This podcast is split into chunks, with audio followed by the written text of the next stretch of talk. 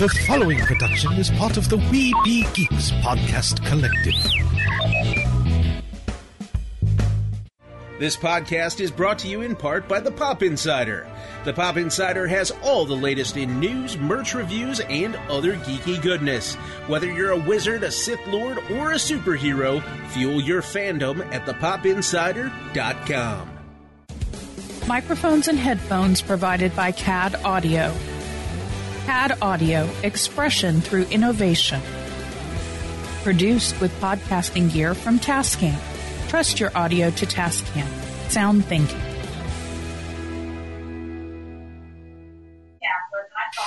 Crisis for the geek kind. Top geek officials admit they underestimated the hipsters' defense capability. Geeks from all over the globe are joining up to fight for the future. They're doing their part. Are you?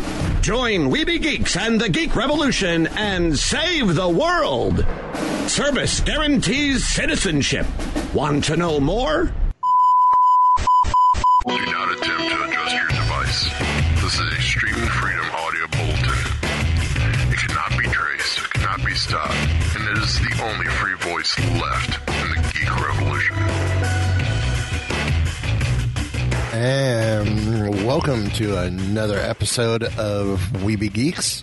It is the dashing duo, Derek and myself, Mike, and we are being joined by several members who are involved in a awesome little horror film called Hundred Acres of Hell. And we have Stacy Toy, Ernie O'Donnell, Joel Ruda, Jeff Swatton, and Gene Snitsky. How is everyone doing? Great. Doing good, man. Thank you. Love it. Well, welcome everyone. And apparently we have just been joined by Mike McKeever as well. Nice. That's Ed. Ed and Mike. Ah, Ed. Hello, everybody. You look so Ed's dark, very dark. Yeah, sorry. It was either get the computer on or get the phone going, and I got the phone going. So Get a flash, get a flashlight or a candle, you some bitch. There you go. There you go. Seek it, you shall find. Hello, everybody. Good evening. Hello. So, so Derek, is this a record for us on how many people we've had online with us at one time? Uh, I'm looking at six others, including and eight, including the two of us. This may be this may be close to a record.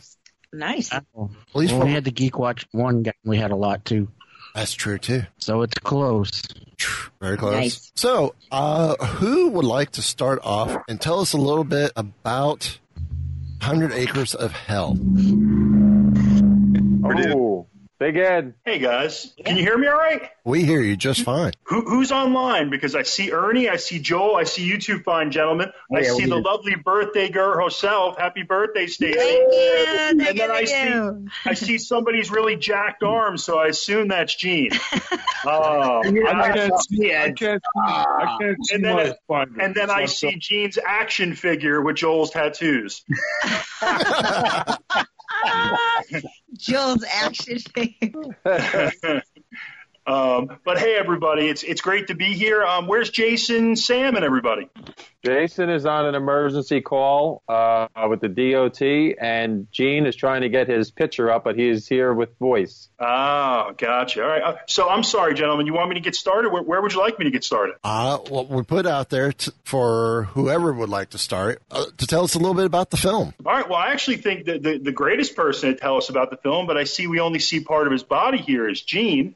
Um, we, we were fortunate enough to meet Gene several years ago, and you know he'd recently just finished up a successful run with the WWE, and he hooked up with a couple of losers from Jersey, being myself and Jason Kerner, who were aspiring filmmakers, and we all came up with this grand idea of making a horror picture together. Uh, hence the beginning and impetus of 100 Acres of Hell, or as we called it at the time, Manhunt. And uh, we, we managed to run into all these fine individuals like Mr. Ernie O'Donnell and Joel and our partner Jason Kerner, obviously at the, the impetus whole thing ourselves. And we built this really great community of people that came together and, and, and made a made a pretty awesome horror film. And I'll hold this light up. I'm not trying to be like satanic or anything, but my computer shut down while I was trying to do this and it won't turn back on now.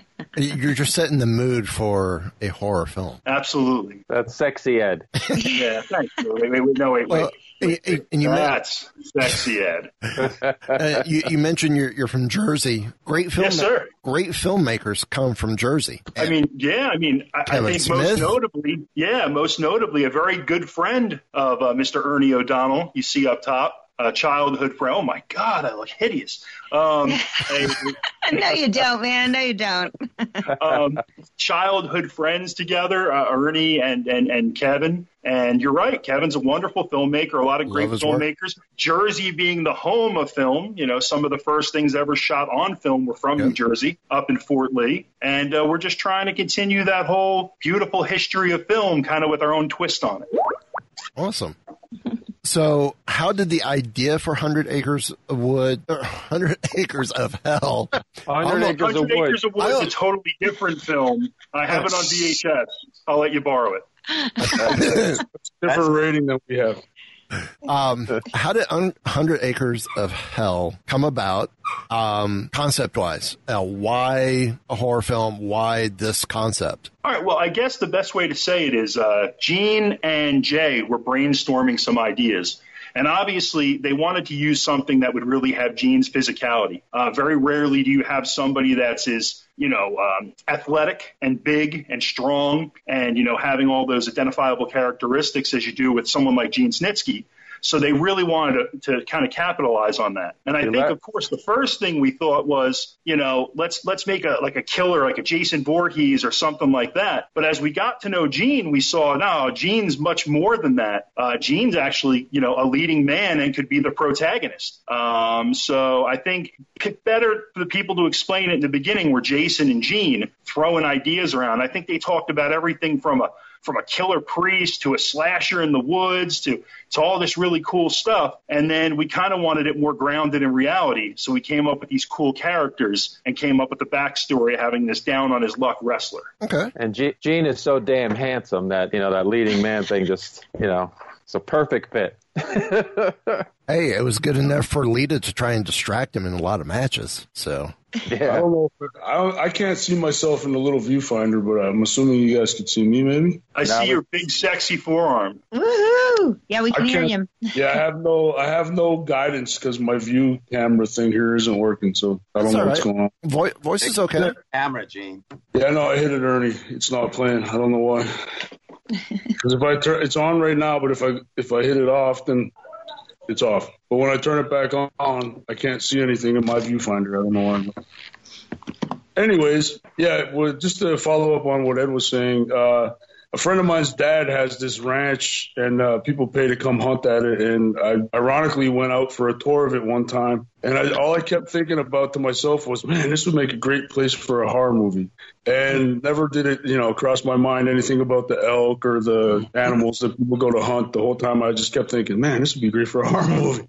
so I re- reached out to Jay, and he came up, and I brought him over there to see it. And then, like Ed said, we just kind of came back to my house, sat on the deck, and smoked a cigar and brainstormed over a thousand different things and a thousand different angles. And you know, being with my wrestling background and football background, we wanted to combine more of a protagonist that could actually challenge the antagonist as opposed to a babysitter who's like 110 pounds soaking wet and you know all that kind of stuff so we wanted to make it more true to life to where like you know the antagonist actually has a challenge he's not just going to have a pushover at the end and you know the fight scene came out great everybody that was involved in that from the fire starters down to the fog guy ed and uh yeah, it was just like just kind of fell into place, man. The fire scene was awesome. The fight scene came out great. You know, Alpha Junior played uh, you know Sam in the stunts, and the one bump where we threw him off top of the van, on top of the car, then down onto the ground. Just, I mean, like that was just crazy. And that was like at four o'clock in the morning, and it was about thirty degrees out, and it, it was just uh, everybody gave their best effort to make it come out the way it did. And I'm, you know, extremely proud of the team, ex- extremely proud of the project. It only took us 10 years, but I think we finally nailed it. And everybody that saw it that I talked to loved it. And you know, unfortunately with the pandemic virus nonsense, everything kind of came to a screeching halt. But you know, we're getting our momentum back. We just got picked up by Walmart, so Walmart has us now. So Excellent. It's, uh, yeah, we're pretty pumped about that and really excited about the future of the film because I know I can speak for everybody involved. That, you know, I think it, it exceeded our expectations on every level. Well, I'll, I'll add in there too. It is available on Amazon Prime uh, for rent or buy as well, uh, and I think on. It's Oh, it's on like 32 platforms. It's like Vudu, iTunes, Google Play, on demand. Um, it just played in New York Time or in Times Square too on the biggest uh, billboard in New York City. What was that? Two weeks ago, guys? Three weeks ago now? I, I forget. But yeah, Yeah, it's good. definitely gained an awful lot of momentum for everybody, and it's been really incredible to to see it kind of grow. It's like almost like, do you ever see those things where like you can grow a wife and you put them in water and they like expand? It's like almost kind of like that, where it's like I it's think- one of those things we'll- that you I didn't think want. Hey, honey, bro, want hear that? I said I think Joel would know a little bit about that. Tell us about that, Joel. How does that work? Oh, you don't want to hear about it. Sorry, Joel. I just had to throw it Hour at night. That's blow up, not. I missed. I missed See, Jeff knows exactly what I'm talking about. on the other side of the screen there. I'm with you. I hear Jeff, but where is Jeff? I don't see him. This new fandangle technology has me confused. I'm here. Oh, Jeff, is that part of Jeff I see? Hey, Jeff. I'm up here, bud. Good to see you, brother. Do I have to go way up here like this? Yeah. How you doing, buddy? Good, good. If I looked like you, I'd rule the world. so, Stacy, how did you get involved in the project? Um, it was actually honestly by accident. Well, kind of by accident. Joel actually brought me on board to come meet with everybody to do some public relations for the team. Were you going to say something, buddy? I thought I was doing by bringing you on. Yes, he, he brought me on. So essentially, it's all Joel's fault um, that I have this as a career now. no, it's actually say it. it's it's everybody's fault, but it was the best thing that ever happened to me. I mean, I just have a natural curiosity, so I asked a lot of questions, and these guys were crazy enough to to ask me to, um, you know, kind of be in charge of behind the scenes and help them out on a bunch of different stuff. And so it was a learning experience, but it ended up ultimately why I'm a producer now. So, um, Hundred Acres of Hell is where it all started. So I'll always be grateful for it. And this entire cast is just absolutely amazing. Like we've been doing this for years, and we still like each other, so that should say something in Hollywood, especially. No, I know. I What, helped. I helped Stacy when she was still at WNEP 16 on a project. I'm just going to throw that out there. Ah, yeah. I used to direct America's highest rated local newscasts in the country, and then I'm like, no, just come and do film where it hurts and you're you're working 24 hours for no money. I'm so proud to be here.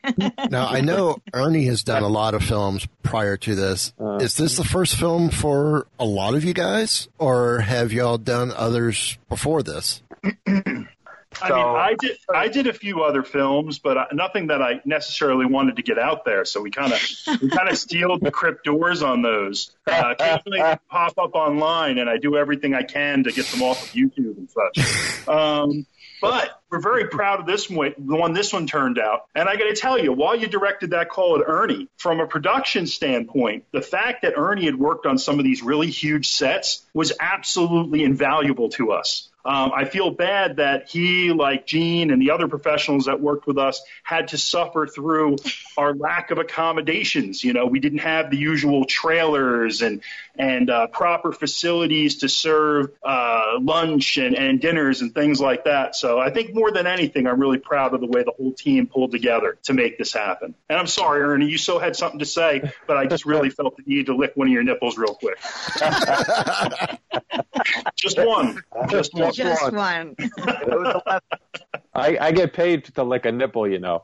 I got you. All right. You did feed us, though. Don't say that. You fed us. No, we did. We did, but it wasn't proper. Trust me, it wasn't a Kevin Smith set. You've made movies with like Rosanna Arquette and and uh, go ahead, drop some names. Ben Affleck and uh, He yelled at come on, Ben Mike. Affleck Hit twice. me with some names, Ernie. Twice. Hit me with some names. Some sexy names. Hit me some names. For, former, former Weeby Geeks guest Marilyn Ghigliotti. Vaguely, you know, That's my roommate in LA. Yes. I'll give you one big drop and then I'll leave it. Martin Scorsese. How's that one?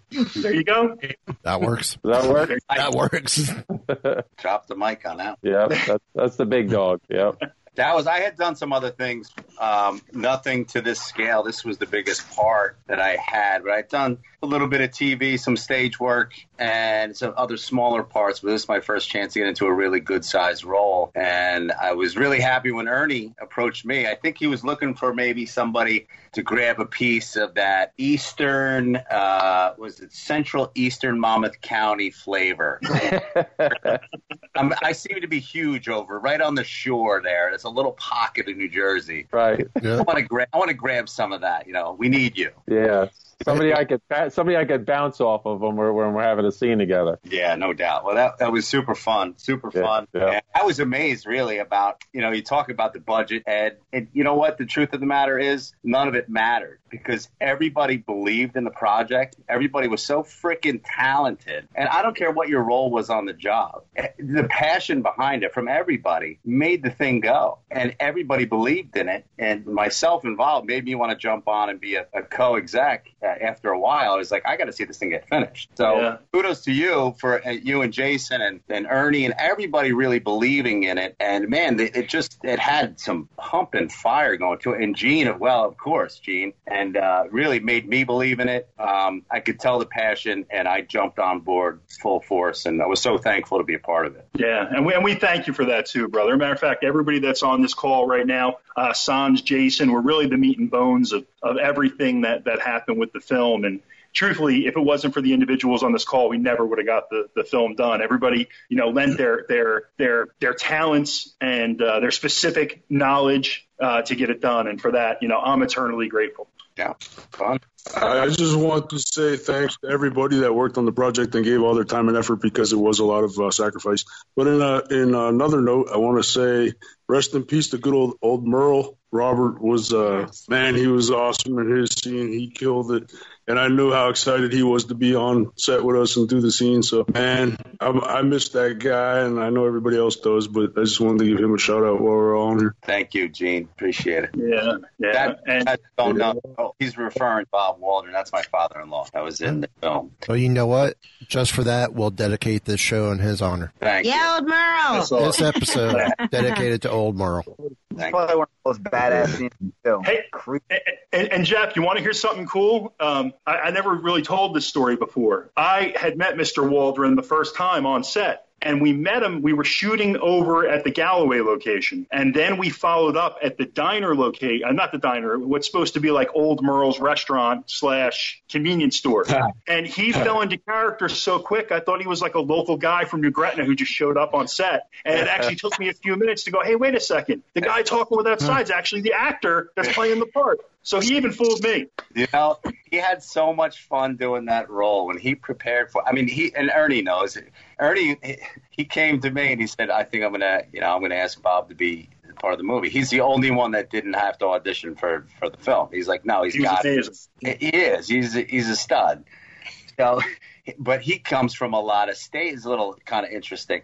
He comes from a lot of stage work, and so he fell into character so quick. That first take, I remember it. I was I wasn't a part of that scene, but I was so happy and giddy and ha- for him that I was filming him doing his scene. So I had my phone up doing it, and he knocks it out of the park the first take. Like I'm watching everyone, and so it's like, okay, cut. Everyone's cheering, and now he thinks he killed it, right? And he did. no, and we're like, okay, now reset. You know, we got two lights here. Let's go. Do it, excuse me, do it again.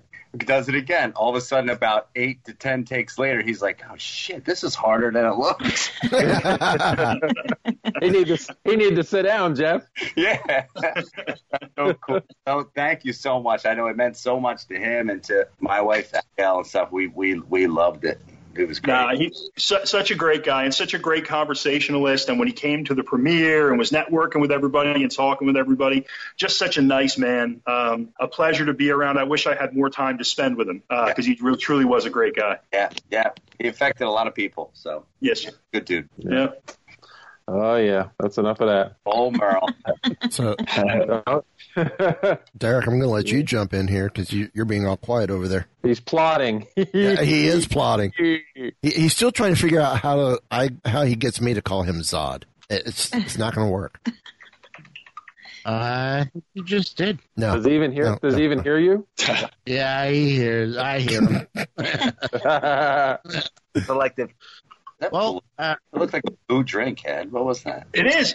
Everybody's always so interested in my blue drink. It's just Gatorade, I promise. It's not. It's not a winning drink, Ed. I'll say. No, no, no. It is not a winning. As it has not been a winning drink in about eleven weeks. oh God. Oh Lord! So, what did you guys like about the film? I know you both had a chance to view the film. What, what did you think of it? Because it's this. This is the kind of stuff that's going to impact where we go in the future, what we do, what our plans are, whether or not I just turn this off and never write anything ever again. Come on, man! You have all the power. It's all in your hands right now to see if Ed's ever going to do anything ever again. So tell him the truth. I, I think I liked how strategic. Um, okay, and this is me coming from a audio background because I, I'm an audio engineer, so I, I've got lots of time in the industry as well. Uh, I'm 33 years plus in the industry, uh, 20, 25 years as an audio engineer, uh, and I've been with Walt Disney World uh, 22 and a half years of that. Nice. Um, but for me, you know, the technical aspects of a show, um, it's, I, I loved how each of the killings was very strategically done. And, and it, it was, there was gore, but it wasn't over the top like, like it could be with some independent films. It's like, oh, here's a blood pack. I'm going to squeeze it and just have it squirt and squirt and squirt and squirt and let it go for 15 minutes. Well, minutes. that did happen like once or twice. Don't let that fool you. It's like, oh shit, this isn't working. We're gonna have to figure something else out. Yeah, that was the the first the first day our our Yeah. blood blood system didn't work. you just you brought out the blood squirting, so it just had to be honest. You know, it's just the truth. That's how that's how TV works. It doesn't work usually.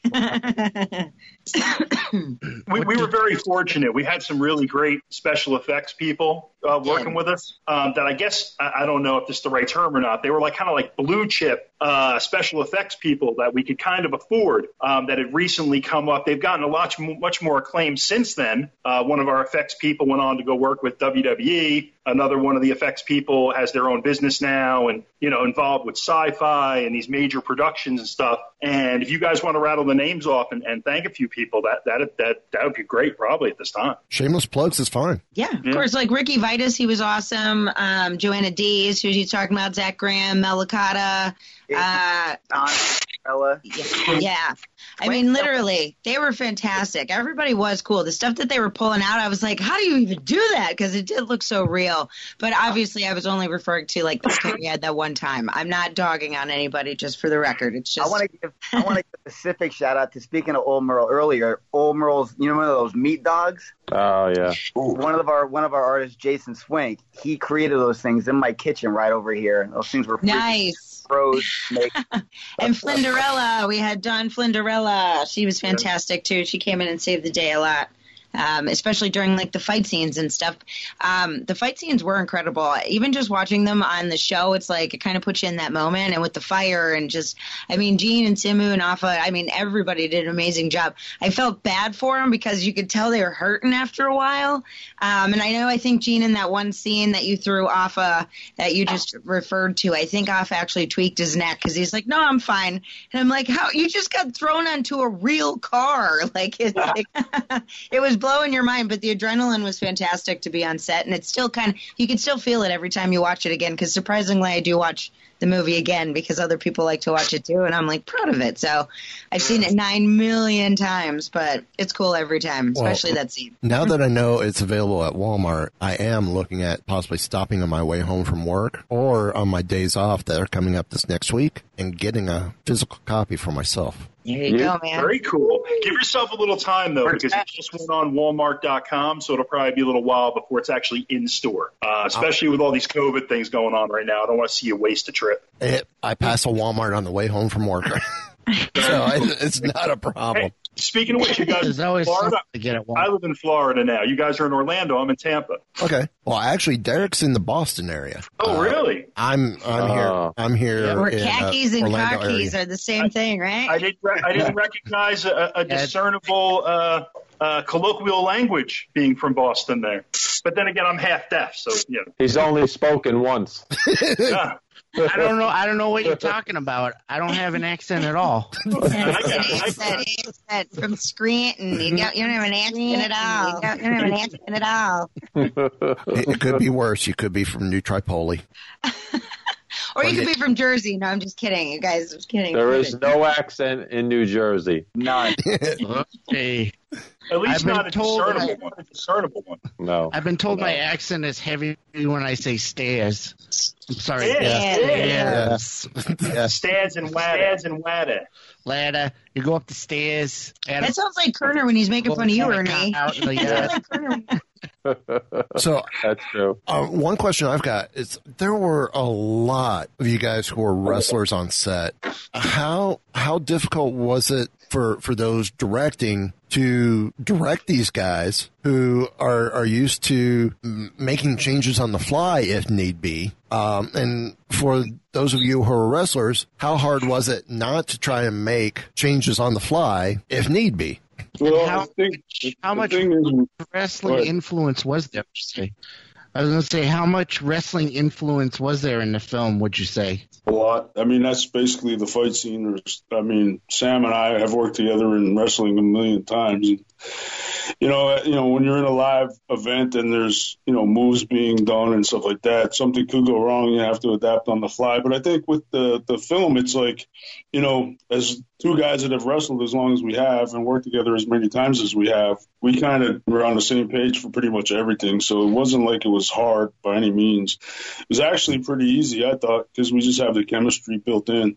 The hardest part was the four o'clock in the morning and the cold, you know, it rained and it was cold and like the, the actual, just the physical part of it, getting through the night being like, you know, wet and uncomfortable and cold. And like in between takes, we'd all run over and stand by the fire because it was cold and damp and it, it sucked. The weather sucked.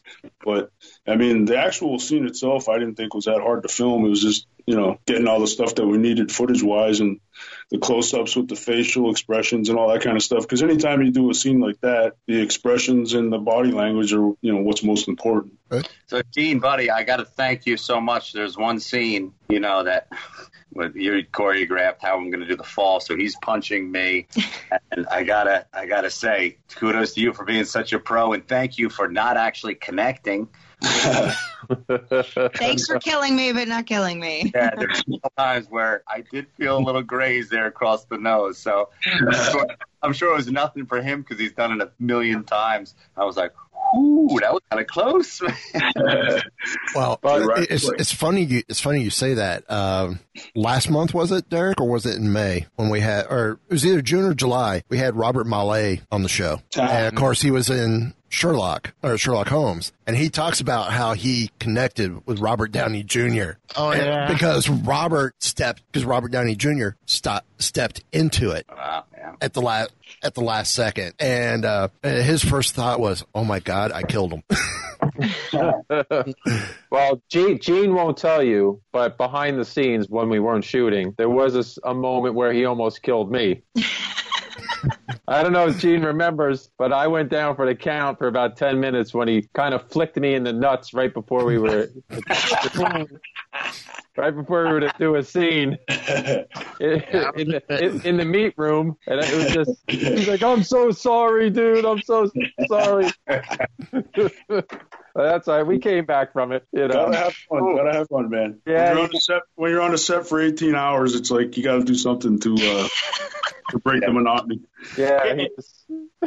And while we're talking about wrestlers and feats of strength, the one thing I want to talk about is this is this is you know a low budget film. That was not a fake rock that we we used uh, that were like that, that that Sam hoists up over his head and then drops down on Ge- Gene's face. That's a real piece of like Pennsylvania 90 to 120 pounds of Pennsylvania coal. Oh. Um, so our prop is still sitting up on that mountain somewhere, and uh, you, you, you, you can't get away. You can't make a film as physical as the ending of our film was if you don't have guys that are as physical, capable, and athletic as Gene, Sam, and Alpha are. And I think that really comes through when you watch the final fight scene. Well, not to mention the firing uh, tree branch that smacked. That I mean, that was real too. Yeah, I didn't have any anti-retardant fire stuff on or anything. I was just like, hey, hit me with the, hit me with it. We'll we'll make it work. yeah. we, we, we learned a lot about safety, um, and uh, we, we, we really look to implement that in the future. There's a scene where Sam has Gene's head and he's pushing it onto this piece of farm equipment. I'm not a farm guy, but it's a dangerous piece of equipment that's meant for milling or grounding something. and meant to totally destroy. And it was rusty. And there was Sam taking Gene's face and pushing it towards it. Like, you know, one wrong move and, and, and it could have been catastrophic. So uh, kudos to those gentlemen. And not to mention the cars we were throwing people around. Those were really cars from the 1960s parked on a mountain since the 1960s. There could have been a shard of metal or, or, or a piece of glass. And, and these guys are tearing through it like they're wrestling in my bedroom with a bunch of pillows. Um, so I, it's that's absolute insanity, man. Yeah, I, that's true. That's a great way to say it because it was watching like a bunch of teenage boys like with a bunch of pillows in a bedroom, but they were really going at it. Like I was scared and I was impressed, and it was like a car accident. You just couldn't stop watching it. But I'm also really glad nothing happened because otherwise I'd have to learn an awful lot more paperwork, I think, than I probably already learned at that time. But we're getting there. Like you said, implemented in the future. We got that now. yes, absolutely. And I got to tell you one more thing too. Like it, when we shot the original promo, and and and I don't want to give too much away, but you all see it. It's in the promo.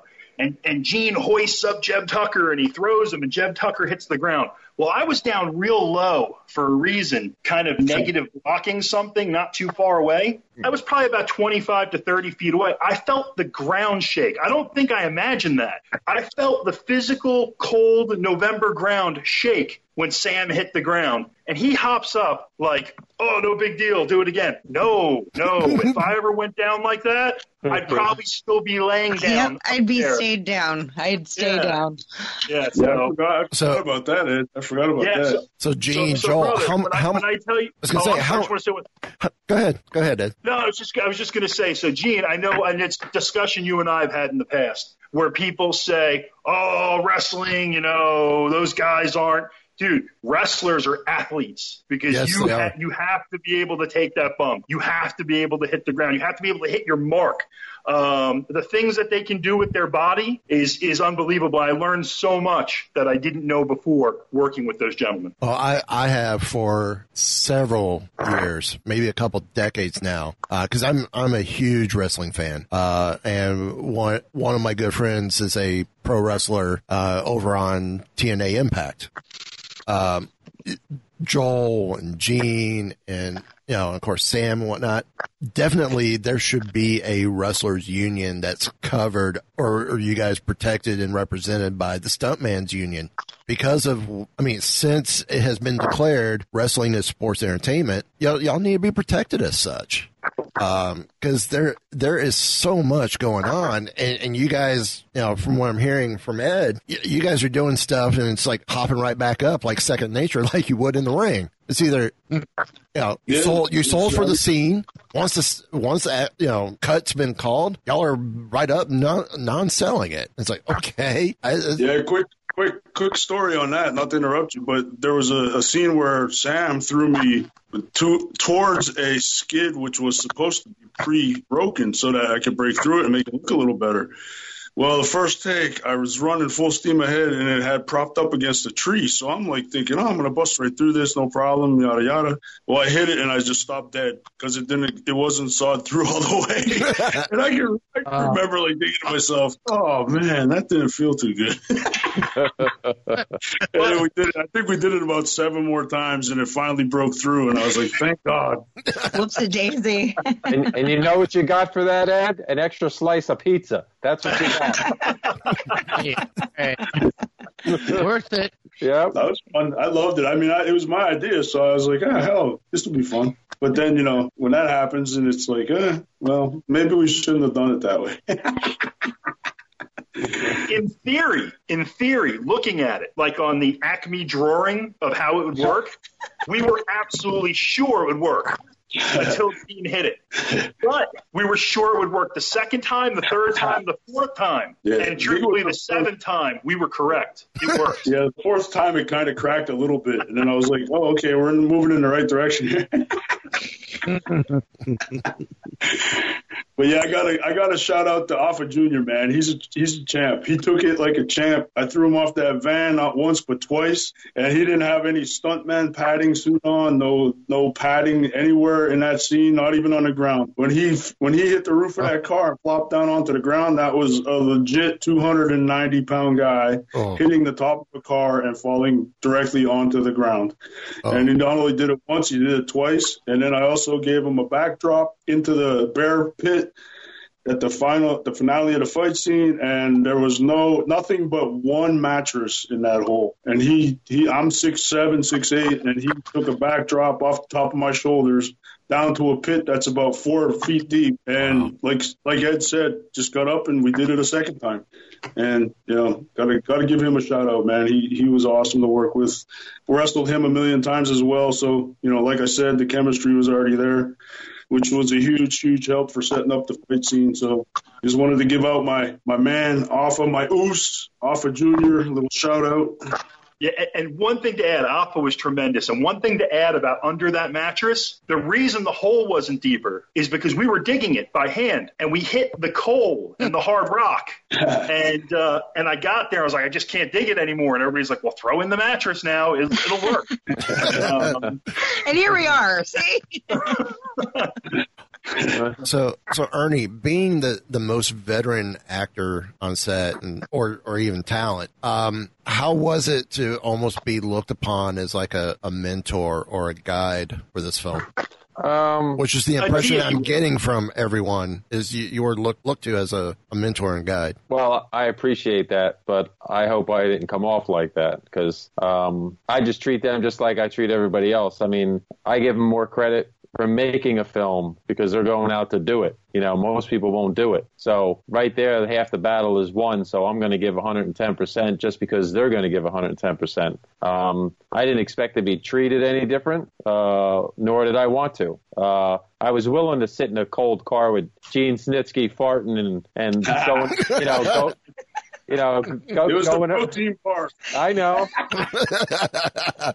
Oh, I man, I can only imagine. Yeah, so I I mean, listen, being on the big sets is great. I mean, but it's there's something different about being on an independent set with people that are passionate, that have no money, don't know where the film's going to go, and are just kind of really to a point we were winging it. I mean, I I know a lot of stuff. I actually knew more than I thought I did. I absorbed a lot of stuff over the years from the like 30 plus films I've done, but it's kind of it's kind of weird, man. It's just you know you think you can't do something, but then all of a sudden something inside you makes you believe that you can do it, and that's really because of who's around you and the passion that they have, because they make you believe. And you know, trust me, when Jason and Ed asked me to come on as a producer, I was like, these guys are crazy, you know, because I really never produced anything before, but I think that they saw something in me that I really didn't see. And my boy Kevin has been telling me that for a long time. Uh, and it really worked out well. So it really got my feet wet uh, to do the producing thing. And, uh, you know, I'm thankful for that because they gave me that opportunity. I mean, if I helped them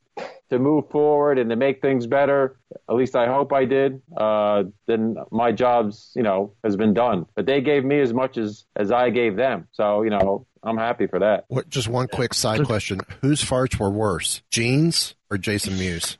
Oh wow! about it. Yeah, well those those are weed farts, man. Those are ooh.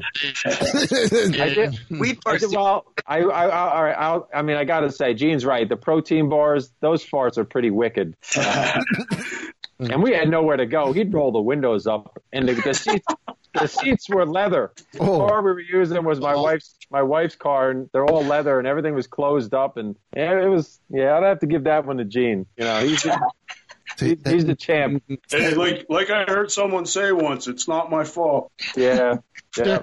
I can only imagine what Dave Kapler heard while you got mic'd up in that van. No wonder. Yeah, the audio guy, Dave Kapler, he was the best. What are you laughing at? Nothing. I know. Then you'd see him mark something down, and like he's probably got a whole booklet of like the best takes of when the stupidest shit happened. I guarantee. Really? I, I will say this though, I've I mean not to gloat, but I've worked with some pretty impressive people and some pretty funny dudes. Uh, in no, not in big roles, but just to have the the opportunity to work with some really great people. And I don't think I've laughed so much on a set than I did with Hundred Acres with Jeff, Gene, and and uh, Jim Root. I mean, it was moments in that car. dude. yeah. That car was fun. We had some fun in that. Yeah, it was it was fun. I mean, it's we had a lot of laughs. You know, Their dynamic was really great too because you guys would go off script sometimes, and all four of you would just play off each other, and that could be a movie in and of itself. I think. yeah. Sometimes you got to do that. You got to let the, the the the the main characters just play a little bit and let them do their thing, and then you'll get that magic. You'll get it. It just you just you just got to trust in them and let them do their thing. That's all. And I think we captured that a lot. You know, especially I mean, me and Jeff had some great rapport, uh, and me and Jim. Uh, so it it was good. I would like Stacy said, I would love to see a lot of the uh, the outtakes one day and put some put a compilation together because that would be really fun. Definitely. So, One of the Yeah, that first could things have they, been real interesting. Yeah. one of the first things they tell you in wrestling when you're doing promos, it's like don't don't worry about what you're saying because nobody at home watching knows what you're gonna say. Only Yeah. you know what you're gonna. Say. So nobody knows if you fuck up or not. Just keep going. Yeah, yeah, that's right. Just to be the pro, circle back. You just got to find that way, right, Gene? To just circle back to what the initiative of the of the scene is, or the conversation, or Yep. what you're trying to sell in the ring. You always just got to circle back to it. Don't matter how you get there. If as long as it's good and entertaining and engaging, you're doing your job, man. And Gene Yeah, is a Gene's a pro You know- at it. I'll give him that. it's the same thing as uh, movies and wrestling. You know, it's all you're just a storyteller. In wrestling, you're more of a physical storyteller. In the movies, you're more of a storyteller acting through the scene. So, I mean, everything kind relate. But you know, like Ernie said, you know, we got in the car and we just started goofing around and having fun, and then they call for action, and we do our thing. And you know, luckily, we all, you know, we all uh, uh, meshed together well. And I, I mean, I didn't know what to expect because you don't, you never know how it's going to be edited. So when I first saw it, I was like, man, I, you know, I, I'm hard on myself. I hated watching myself wrestling. I hated watching myself on TV. Like I, I'm, I want to do it and put it in the in the rearview mirror and just try to keep getting better. But like, I hate watching myself because I'm my worst critic. And like when I watched the movie back, I was actually like, man, this is really good. I mean, not thinking that it wasn't going to be, but you just never know. But uh, yeah, like just the comedy aspect of it. Like I've had people tell me, man, that that was great the way you guys, you know, interjected the comedy with the horror, and you know, it was a really scary movie, but it was funny. And I was like, ah, cool, you know, like because that's kind of what we were shooting for. So, you know, it came across that way. So I was, you know, really proud of that too. So, you know, overall, I could. You know, shake everybody's hand for all the hard work because I know everybody killed it, and no pun intended, everyone killed it. Uh-huh. Well, I will say for the era you were in the WWE, I always looked forward to your matches, whether it was on SmackDown or Sunday Night Heat or ECW or even Raw. I always looked forward to seeing you on screen. Uh, And- thanks, appreciate and, it. and I would, I would be upset if there was a week that you weren't on screen. I'm like, wait, wait, whoa, whoa. Major story arc, and they're keeping them off screen for a week or two? What the hell? No, let's keep this going. Don't let it die. Yeah, co- coincidentally, I was upset too. but thank you very much. I appreciate that. As a performer, it's nice to be recognized, and people are still talking about that crazy storyline 16 years later. So I guess I did something okay. You kicked a baby. I mean, they used the NFL music for it. It's hilarious. Like, Yeah. who wouldn't want Well, that? That was one of Na-na. it came out good. It's I think it's still on the top 50 oh my god moments in the WWE history. And if you know if you're a wrestling fan like you say you are, you know there's been a lot of really cool events in the history Yep. of WWE. Yep. So to be recognized as one of the top 50, that's pretty cool for a guy from Nesquehoning, Pennsylvania, of a population of 3,500 with one stoplight. So I'll take it. Got to get the Nesquehoning plug in there, you know. Derek, I think you got you've got someone. You got something? If someone? No. No, that was a slip of the tongue on my end. Yes, I have a special guest right here. No. Um, I had something I was going to ask earlier. Normally, the boss. and then I lost track of the whole and the whole. see, normally that's me doing that. don't don't be taking my bit. Well, while we have the I'll- Yeah, uh, come back to. I'm going to interject and, and give a shout out to Samu as well because that mask was not the easiest thing to work in, and he's fighting a fight scene in the middle of the night in the dark in front of a fire, being barely able to see out of the mask at times. So I also want to, you know, give him a nice shout out because uh, you know he's a true professional. He always has been. I've worked with him, like I said, thousands and thousands of times, and ever since the first day I met him, he's always been super professional, super respectful, and you know went above and beyond the Call of Duty for the film. So I just want to thank him as well because. You know, he made a, an awesome Jeb Tucker. I think everybody would agree. Just you know, his body language, his physicality. I mean, it's just, uh, I mean, he's from the Anoa'i family, the most you know famous family in the history of wrestling. So you know, it's just uh, it was an honor to work with him and and Afa Jr. and his son Lance was in the film as well. So absolutely, it, was, uh, it was cool to get to work with all those guys in this aspect and in this uh, venue, and uh, you know, hopefully once, like I said, the world gets back on track, people will start picking back up steam with the film. I know a lot of people watched it just today because of it getting back onto the Walmart deal. So, you know, I want to thank everybody that's watched it and thank everybody that's thinking about watching it. I think you'll be thoroughly satisfied. We, we uh, wanted to do a throwback slasher to the 80s style horror, and I think that that comes across uh, tenfold. And like I said, everybody I spoke to about the film, you know, had nothing but good things to say about it and how, you know, how they loved it. So, I don't mean to pat myself on the back or blow my own horn, but toot toot. Well, I, I think the I think the best horror. I, I don't know if Derek's going to agree with me uh, because of the show. The show he runs called Keepers of the Fringe, but um, to me, I think the best horror films came out of the '80s. That was more of the ideal horror film. Um, I would agree with that. and you know stuff that we started to see come out in the 90s and then definitely with 2000s it's like no this isn't horror this is just it's a scare film it's a yeah it's, it's not horror so I I think that's one of the things I liked about the film was the fact that uh, Gene, as you said, it was a throwback to the '80s in that style of, of, of horror. Well, if you think if you think about it, in the '70s and the '80s, mostly the '80s, there was a handful. I mean, you can't you can't can't even count how many great iconic horror movies there are. Once you get into the '90s and the 2000s, you gotta. I mean, it's hard Sequels. to find. Yeah. I mean, it, it's hard to find a good collection of horror movies. I mean, Yeah. occasionally you, you'll get a couple here and there during the course of the year, but back then in the 70s and the, especially the 80s, I mean, you had tons of them coming out, Yep. and they were great. Yep. So, Well, Eileen Dietz was in The Exorcist. She was in the beginning of the film as well uh, for 100 Acres of Hell. I mean, she did the pea soup scenes and all the important stuff that Linda Blair couldn't do because she was so young. She was also in 100 Acres of Hell as well. So we were trying to incorporate people from that era as much as we possibly could just to kind of capture it too and have those little cameo parts. Well, I'm I'm looking at the time, and I know Gene's got to get going soon. Um, so this next question, I'm going to start it off with Gene, and we'll just go around the room, so to speak. Even though we're we're all on Skype, uh, it, Virtually, virtually around the room. a virtual room. There we go. Um, I guess it, uh, it's a question in three parts. Um, your favorite scene in the movie, um, most embarrassing story you have from the film, and your your funniest memory of the film.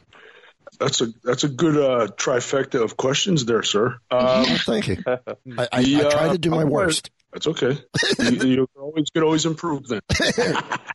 so I, I'd have to say my favorite scene was probably the fight scene. I mean, obviously because I kind of designed it and was you know doing the actual scene itself and the stunts and all that. It was just awesome, man. It was like it was fun to be able to do a crossover, you know, do some wrestling stuff in the film genre and like create what I thought was a really good fight scene. Uh, as far as embarrassing, hmm, uh, to make a long story short, the original property we had for the film fell through at five o'clock in the morning the day of shooting, so we had to kind of fly by the seat of our pants. And then uh, I actually ended up finding the, the scene where we, where all the old cars were through a personal training client of mine, whose grandfather owned the property and were nice enough to let us use it last second. And the way you see it in the film is exactly how it is. And it's the creepiest freaking spot in Pennsylvania. And luckily it fell right into our laps the day of.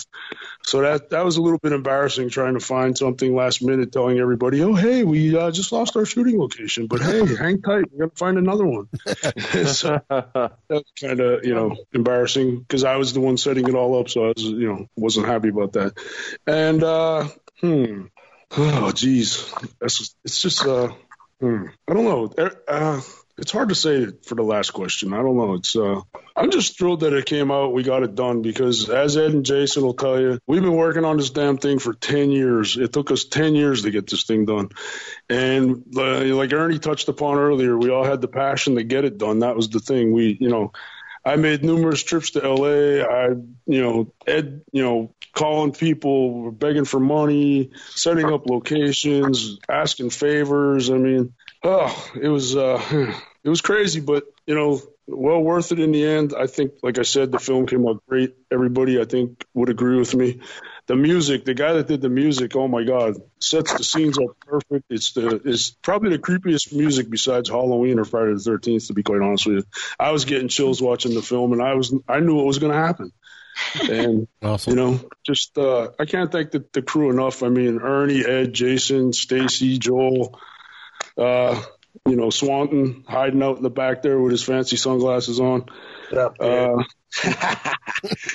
just uh, I was thrilled to work with everybody. I came to work every day, just trying to get better, and uh, you know, a lot of help from Ernie with the sets and you know, that kind of stuff, and you know, your spots and your cues and all that. So yeah, you know, it was a learning experience, but I think uh, all in all, you know, we won a lot of awards. We won the best feature film at the Philadelphia Film Festival. So, I mean, Yeah, congrats. You know, that, we were pretty pumped about all that stuff. So it's resonating with the fans, and the you know the wrestling fans loved it, and uh, the movie fans seem to like it. I got a lot of you know probably had 20 people message me today on Facebook. Oh man, I just got the film. It was great. You know, or is there going to be a sequel? So yeah, it's exciting. I'm you know very proud of the of the project and and all the people involved and obviously it's a team venture. We couldn't have done it without the team. So I just want to thank everybody that was involved. And, you know, I think we hit a home run and now I just want to get another chance to bat with part two and hit a grand slam. Awesome. What about you, Ernie? Me? Yeah. Yes, you say sir. Ernie? Trifecta. I said Ernie. All right. Uh, well, the most memorable is easy. That's uh, as Jeff knows, it's it was probably a dream of mine to, uh, and I used to idolize Mr. Bob Waldron, who I consider one of the greatest actors who was never discovered. Uh, to have a scene with him, uh, to do that scene with Mr. Waldron, to me was. Uh, Probably one of the highlights of my career, no matter who I got to ever work with. It doesn't matter the status, the star power. Uh, Bob will always be uh, one of the tops for me uh, in that scene. Uh, and Jeff doesn't Jeff doesn't know, but uh, talking about the sequel that we were hope that we're hoping to make one day, I, I Jeff had implied to me that he was hoping to have, have a scene with uh, with Bob himself. That that was going to happen in the sequel. Uh, There was a way that m- me and Jason were thinking about doing it, and uh, you know, but That it was. I know, brother. I know. We're, I was I, I was trying to make that happen for you, buddy. But uh, it's um I'm glad that we got that Jeff got to see that scene uh, and to have the joy of that. And that's probably the, one of my favorite scenes uh, of all time in any film. Um, the most embarrassing is kind of quite embarrassing because I've had a lot of friends of mine come up to me and say, "You should never shoot a gun ever," because they're like, "What were you? How are you holding that gun? What were you doing?" You know, I have a lot of friends who are hunters and they're really good with arms and stuff, and they're like, "Dude, you are so bad." I was like, I, I, I, I hate guns. I'm not a I'm not a gun fanatic. I have nothing against them. I just don't know how to, you know, use them that well, or, or I don't play with them that well. Uh, so that was probably the most embar- most embarrassing. Um, and re- refresh me on the third question a little. What was it? Funniest. Funniest. The funniest. Oh well. Uh, I'll tell you what. Uh, Bo McKeever in the movie, played by Jim Roof. We had we had some really really funny uh, stuff that wasn't in the movie when we had our drinking game at the at the fire. Uh, we just constantly. I, I think I laughed laughed so much with him that on that scene, uh, we couldn't use most of it because you couldn't understand it. It just it just got to be so silly because we were trying to act drunk, and I don't drink, so. it got to be pretty funny. That that was probably my most uh, uh, funniest moment in the, in the film. Okay. Uh, what about you, Joel? All right, guys. I don't I don't mean to interrupt, but I got a split. Great talking to everybody. Thanks for having me on. Bye, Gene. Thank you. Um, Gene, before you Thank go, you, where can people find you online? Uh, the real Snitsky on Instagram, Big Gene Snitsky on uh, on uh, Twitter. It is verified, so you'll know it's the real me. Uh, I'm also uh, involved in a business called Priority One Surplus in Pennsylvania. It's the best surplus shop in the world, and that's uh, uh, not not too much of a stretch because you know I said so. And uh, but uh, check us out if you're ever out that way. PriorityOneSurplus.com. We're in uh, Hamburg, Pennsylvania. And, uh, you know, get the film, go to Walmart, go to Walmart website, pick up the film, let us know how you liked it. I know I can speak for the team, like I said, and say that we're extremely proud of the project, and I think everybody's going to love it. So go ahead and check that out. And once again, thank you so much for having me. I appreciate it, and I love you guys, and keep the faith. Same here, uh, brother. See you, see you at part two. They're on, Gene. Night, bro. Good night. Uh, so, what about you, Joel? Yeah, I, I feel terrible because I got to echo Ernie's point, but probably for a different kind of reason. I, I've, been, I've been watching horror movies since I was 10 years old, right? And to be 37 today, watching horror movies from 80s, 90s, 2000s, what they try to make today, like I feel desensitized to all of it. So for me, I did a lot of the behind the scenes work. I was behind Hank Lee Hump for a lot of those shoots. And the setting, the scene, the feeling, like I can taste the air of that convenience store in that scene. And when they called action and like the fog's in there, Ernie's there, old Merle's there, like I can get chills of how fucking real that moment felt. And for me, a, no scene in any horror movie from standing there live, like I don't think the movie does it justice at all being there.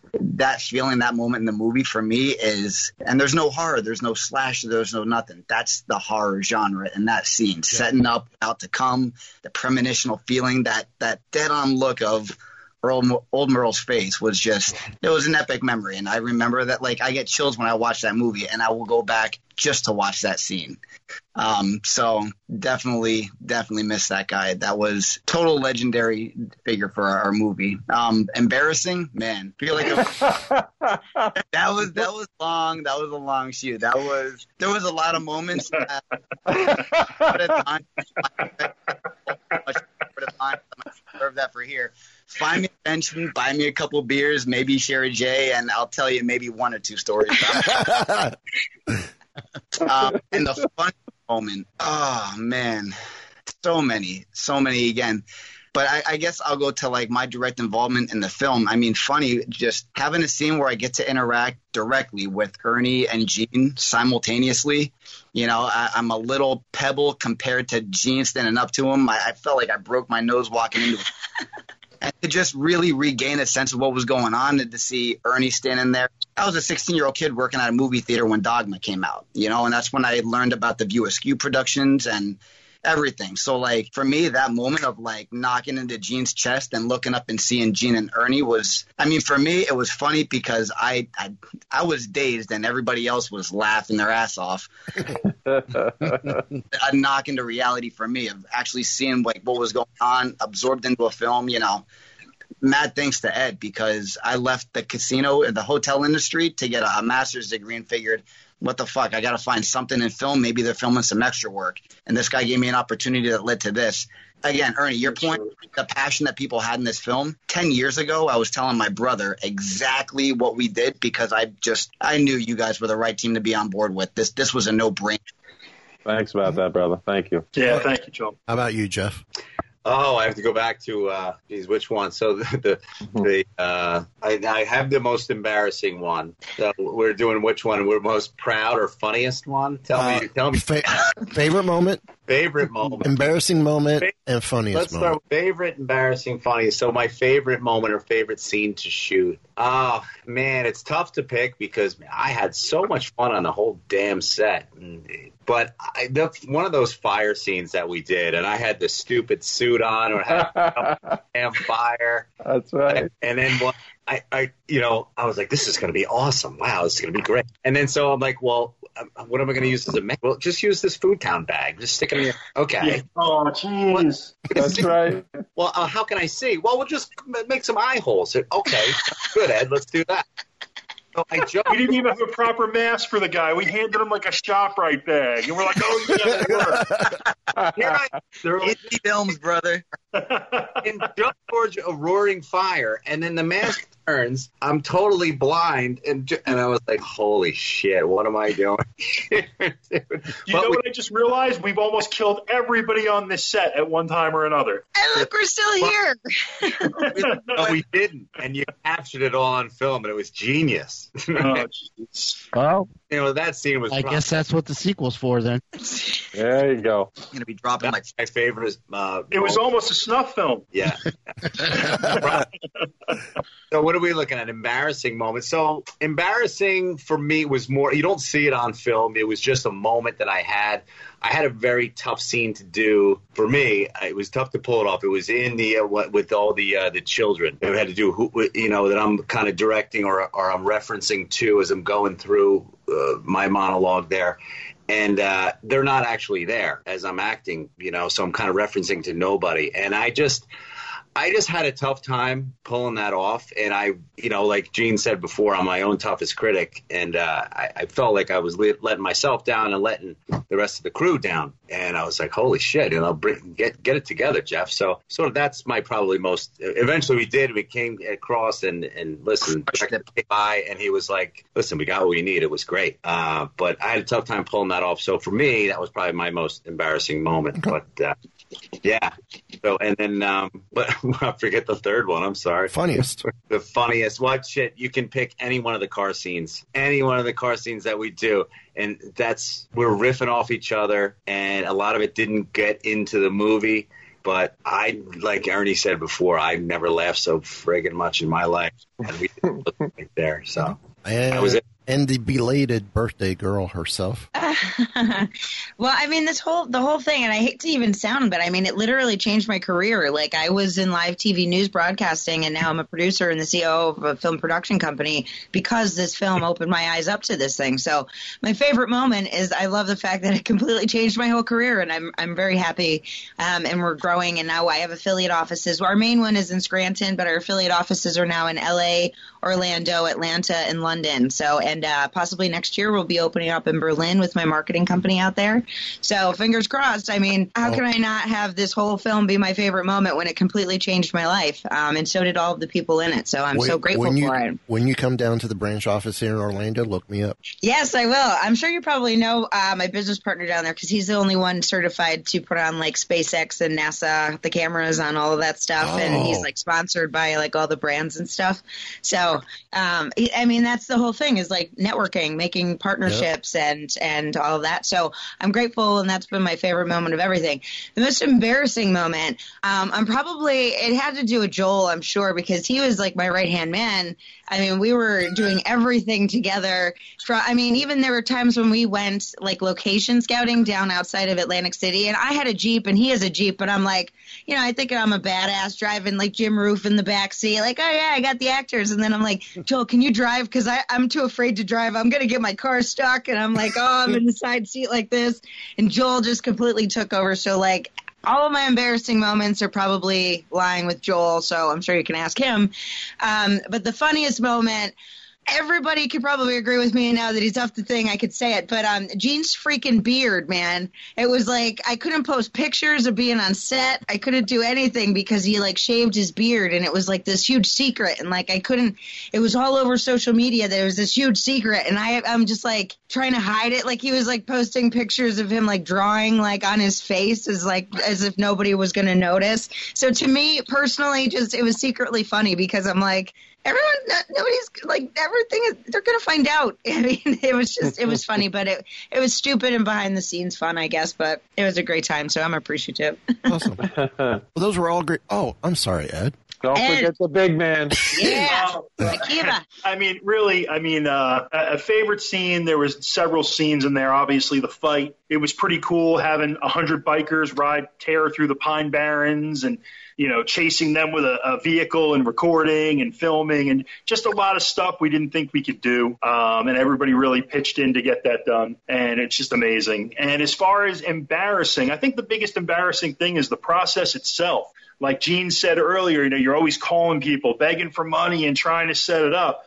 But also, while you're trying to hype a project up so you can get people interested in it, you're getting pictures of your cast, you're putting it on Facebook, you're building a website, and you know, you're trying to get people engaged to help you develop this product. But at the same time, you also have all these dissenters that are like, oh, you'll never get it done, it's never going to happen, which dissuades everyone that's working with you and it drops the morale of everybody working on the film. So it's very hard to balance hyping a film up at the same time you're trying to raise money for a film and then constantly getting your heart broken. When somebody's like oh i'll come in for 30000 i'll come in for 60000 i'll do this i'll do that. And then you wine and dine people you take them out and then these things don't materialize. And it's kind of the heartbreak of being a filmmaker itself. And then personally you're kind of embarrassed for that um, as far as funny moments and great things going on in the film, um, I love Atlantic City. I worked in Atlantic City pretty much my whole adult life. And I got to take a horror film and pretty much take it, turn it sideways, and shove it straight up their ass.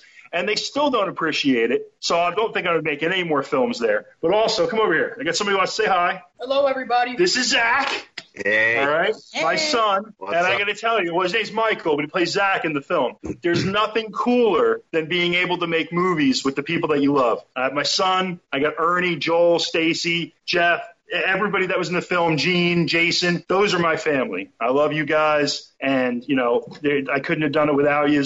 There's so many more people that need to be thought of and, and thanked. I'm really bad at listing names, um, but anyone that was involved in the project has my sincerest, you know, love and, and affection. And Your Mr. son's- Waldron especially. Your son's got a great name. I, Oh. He did I- amazing. uh, he did so amazing. I was super impressed with his son because it was like one of the first days filming when we were at Toplitsky's, and he just came out and he had his first words, and I was like, "Damn, he's good!" Like, wow, like you know, like I was. But that's where I was. If the if the kids that young were that passionate, then that just shows you how much like the entire rest of the crew was, and it was just it was so cool, and it actually really inspired me. So thanks, little Mike. You're you're a great Zach, and you really inspired me too. Thank you. And one of these days we'll get Mat Rats made. I promise you. Get out of here. so we're also working on a werewolf film down here in Tampa that we're putting together called The Beast Comes at Midnight. I shamelessly put my son in everything I do because I think that's what you have to do. One, you know, he works for me, so S- saves on babysitting. smart. Saves on Um, babysitting. Exactly, and it saves on babysitting. So, but thank you everybody, and yeah, by the way, you guys are great, man. I really enjoyed doing this show. Thank you very much. Our pleasure.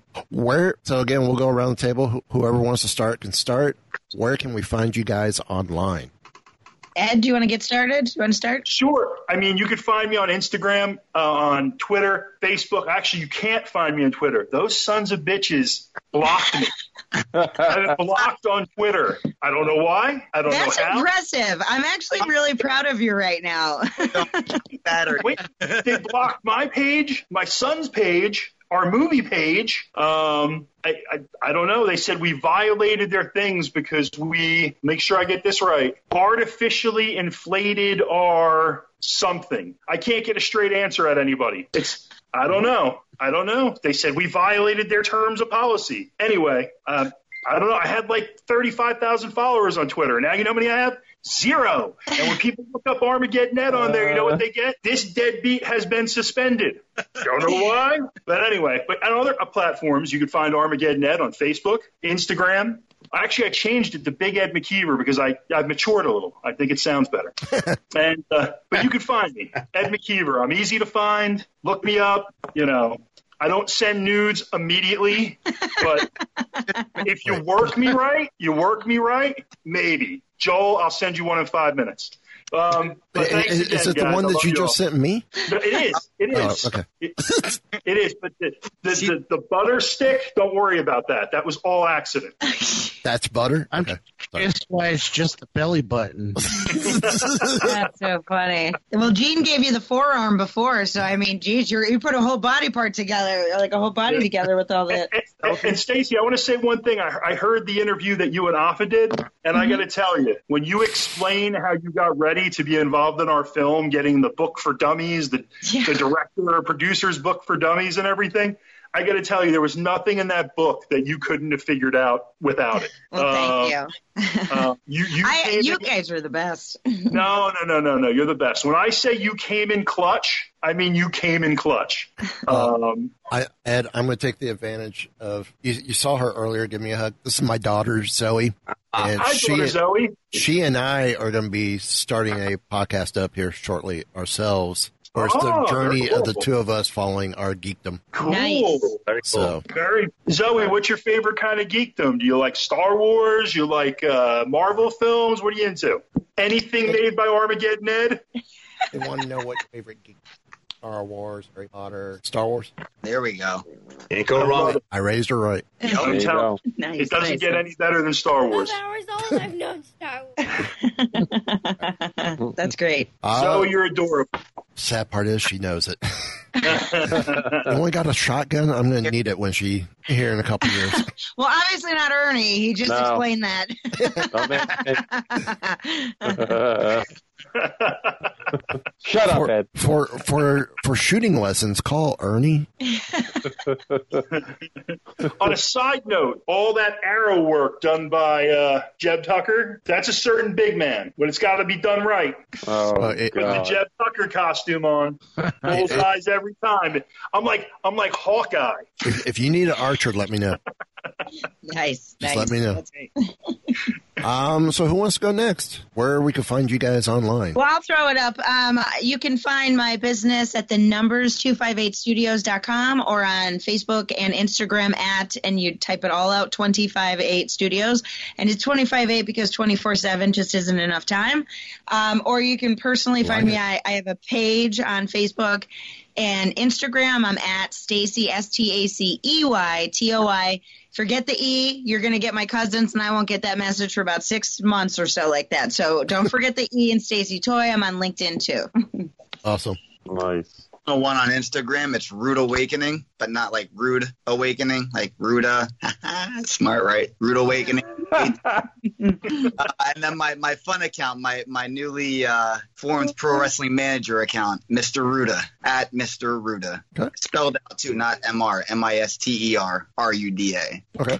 So I'm the worst. I'm probably the only out there that tries to stay under the radar. Mhm. Why I don't get a lot of work out there. No, you can So- find me on Facebook. You know Jeff Swanton or Armageddon Ed, Stacey Toi, or Ernie O'Donnell. You need to get in touch.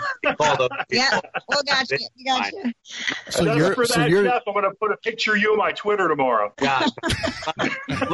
So Jeff, you're you're the one who still has MySpace, right? it. He does, he's got Semisonic as his background music too. Yeah.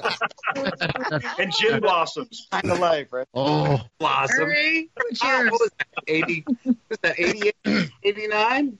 Oh yeah. You, you old some bitch. Yeah, I'm old. I'm old. Hey, I'll I'll represent that on Monday. Uh, Yeah. Ernie, last but Uh, let's see. best for Oh, last. God. Ed knows I suck with social media, but I am on Twitter at O E O'Donnell seven on Twitter. I am on Instagram as OD Blues, and I am on Facebook as Ernie O'Donnell. Uh, and then soon I'll be uh, representing the SModcastle uh, on Facebook and Oh, Twitter Wow. wow, congrats. and and Instagram. Yes, that'll be coming soon too. Yeah, Awesome. yeah. Uh, and of course, you can find my co-host Derek at Keepers on the Fr- Keepers of the Fringe and NES uh, New England Society of Geeks. Uh, his other two shows that he does outside of the two shows we do together.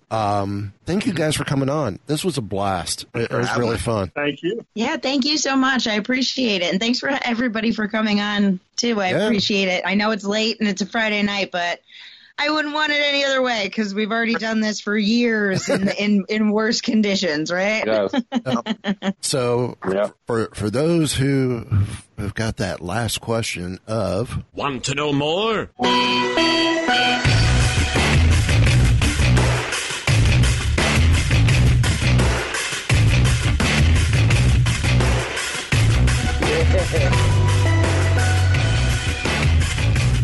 So, um, the bad crowd you've been hanging out with is a no. science fiction club?